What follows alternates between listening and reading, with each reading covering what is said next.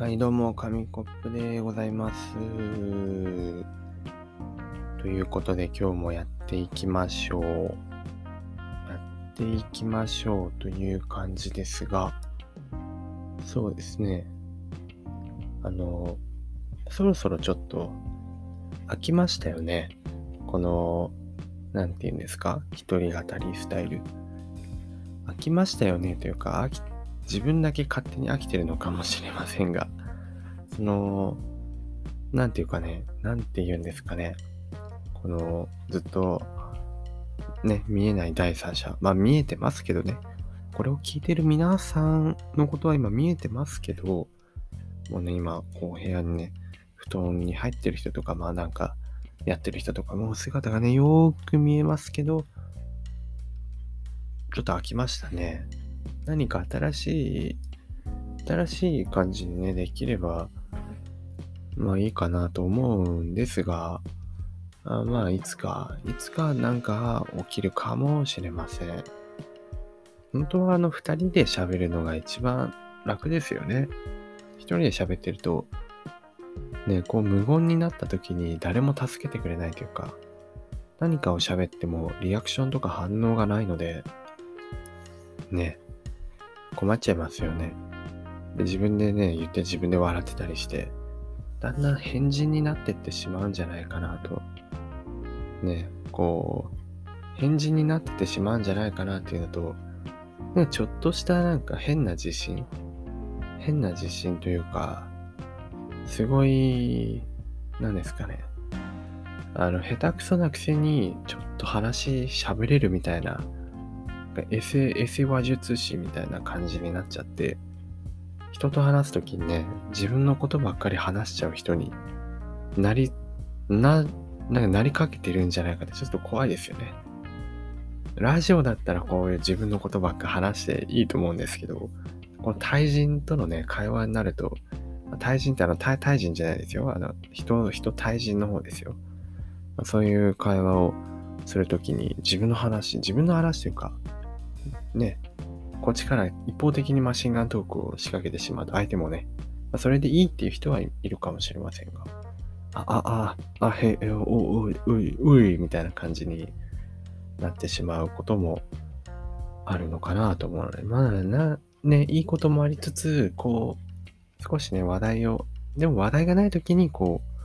広げて話せるみたいな、スキルはちょっとはつくと思うんですけど、まあね、いい点もあれば、そういう風にマシンガントークをしてしまうみたいな、ちょっとした弊害もあるのかななんて思いましたね。もう300、今日何回ですか ?21 回ですかね。もうやってればね、320回もやってればもう、もうね、ちょっと、あれですよ。はい。こういう時にない語彙力、ね、320回語彙力がちょっと足りないということで落ち込んでしまいますが。語彙力をね、つけたいですよね、語彙力。なんかこう、最近特に多いんですよ、物忘れというか。危ないですよね。な、な、何が原因で物忘れしてしまうのかわからないんですけど、ちょっとやってて、ちょっとや、なんかやってて、料理とか作ってて、あ、部屋に、部屋というか、あ、調味料これ取ってこなきゃと思って、調味料のある場所に行くと、いろいろ考え事をしてるせいか、えっ、ー、と、何してきたんだっけ ?1、2、3、4、5、あ、あれだったみたいなね。ちょっとした間ができたりするんですよ。なんかちょっとそれがもう目に見えて分かってくるので、ちょっと物忘れが多くて困っちゃうなっていうのと、ね、初期段階なので、ちょっとずつ直して、どうやって直すんですかね、物忘れね。脳トレとかすればいいんですかね？こうやっぱ情報がいっぱいありすぎて忘れちゃうんじゃないかなっていうありますよね。一回脳みそを空っぽにしてね。そうそう。ね、マルチタスクじゃないですけど、あれもやろう、これもやろうっていう頭の中にあると、やっぱり、その何やるか忘れちゃうと思うので、よし、これをやるんだって決めたときは、一つだけやるのがいいですよね。YouTube とか見ててもね、これを見ようと思って言ってたのに、全然知らないショート動画見て1時間経っちゃったとか、一番悪い例なんじゃないかなって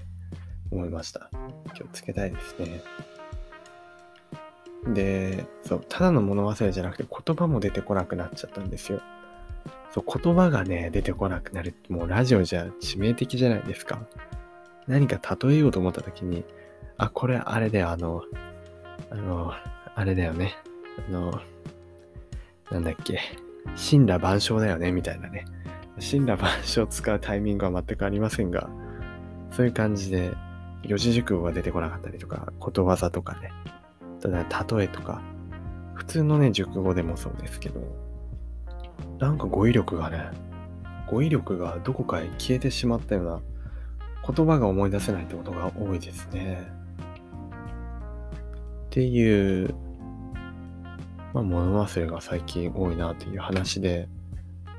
で、何の話をしてたっけっていうのも、こう、ちょっとそれると忘れてしまうっていう、もう早速、物忘れが出てきてしまっているんですが、ね、オープニングトークからだいぶ膨らみましたが、今日話そうと思ってたのは、今日話そうと思ってたこと特になかったんですよ。だから大丈夫かなと思ってたんですけど、意外とね、意外といける。意外と話し始めちゃうと広がるもんだなと。元の話に帰結はしないんですけど、意外と広がるもんだなと思いましたね。でさっきまで、あ、そう、さっきまでじゃなくて、今日はお盆初日だったんですよ。今実家にいるので、あのー、いろいろとね、やることがありますよね、実家とかってなると。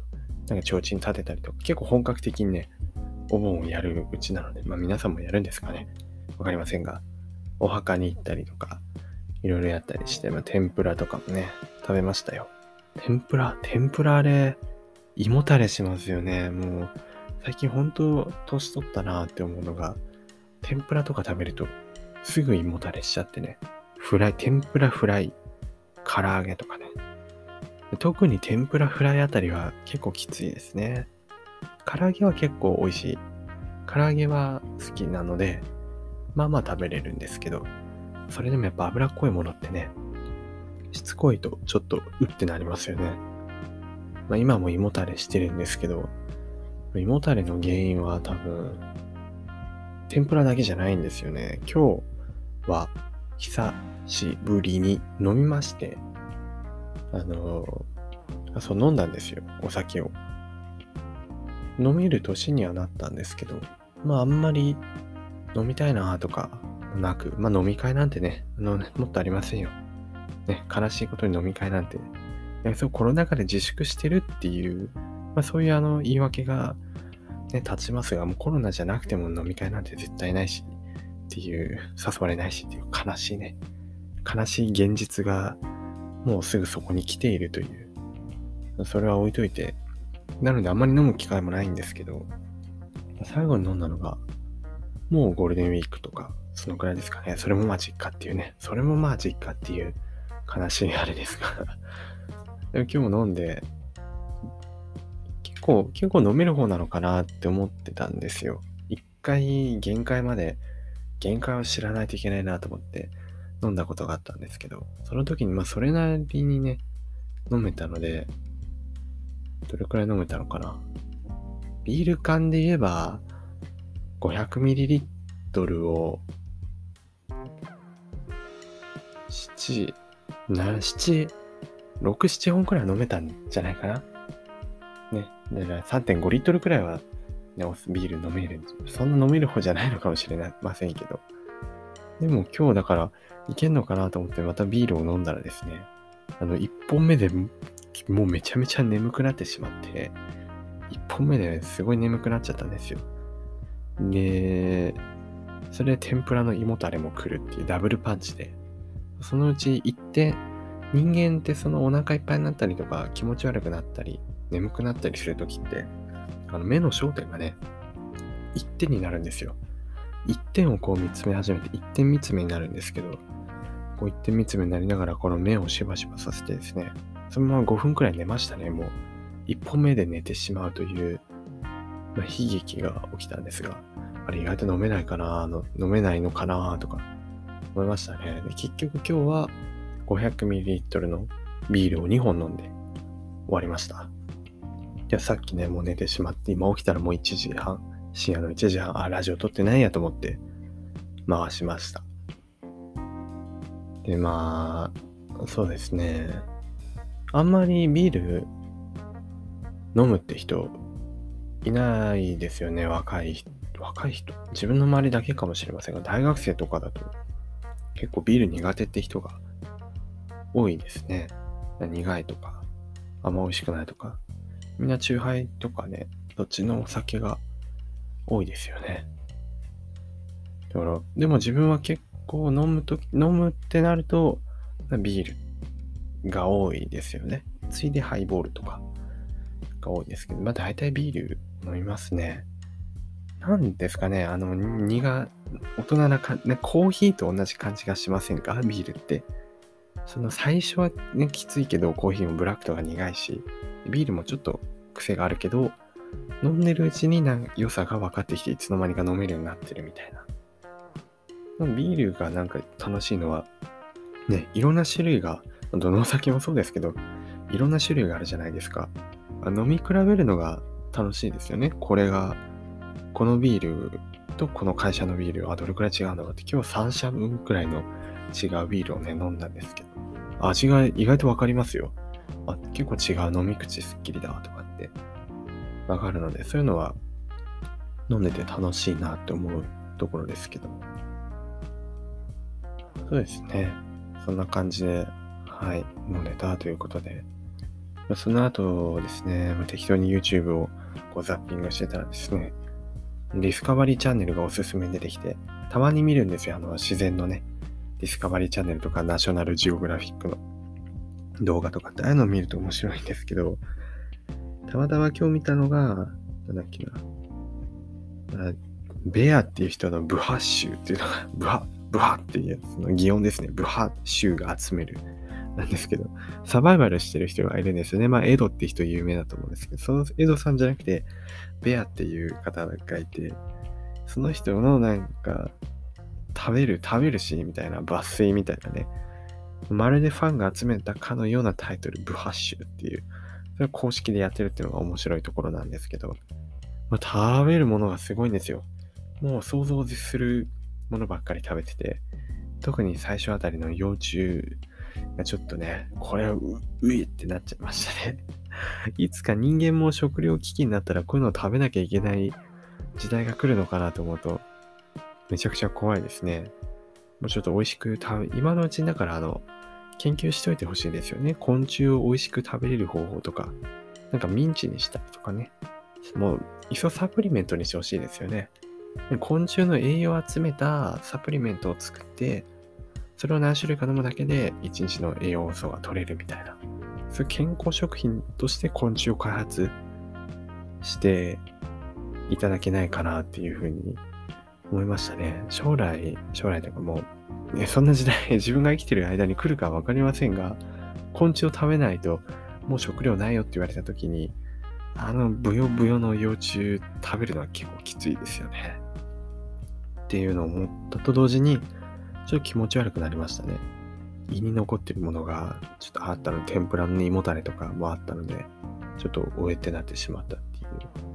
話ですね。今日はちょっと思ったより話しすぎてしまいましたね。いつもより時間がオーバーしてしまいました。なのでそろそろ終わろうかなと思うんですが、最後に何かあるかなああ、だから、そうですね。酔って寝てゴロッとした後に、無性にお腹が空くじゃないですか。で、冷蔵庫に